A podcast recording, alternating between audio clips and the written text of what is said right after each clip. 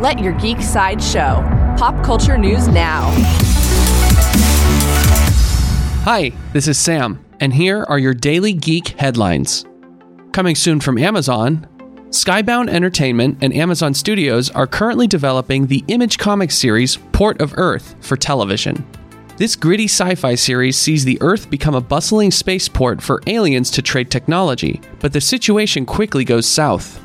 There are no further plot or series details for Port of Earth at this time.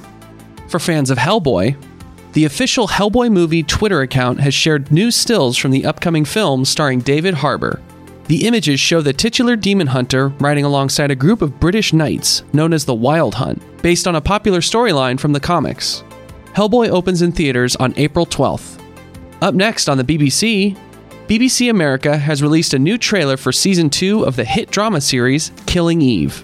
The new footage shows Sandra O oh and Jodie Comer's deepening obsession with each other as the security services agent tries to track down the elegant, deranged assassin. Killing Eve Season 2 returns to BBC America on April 7th.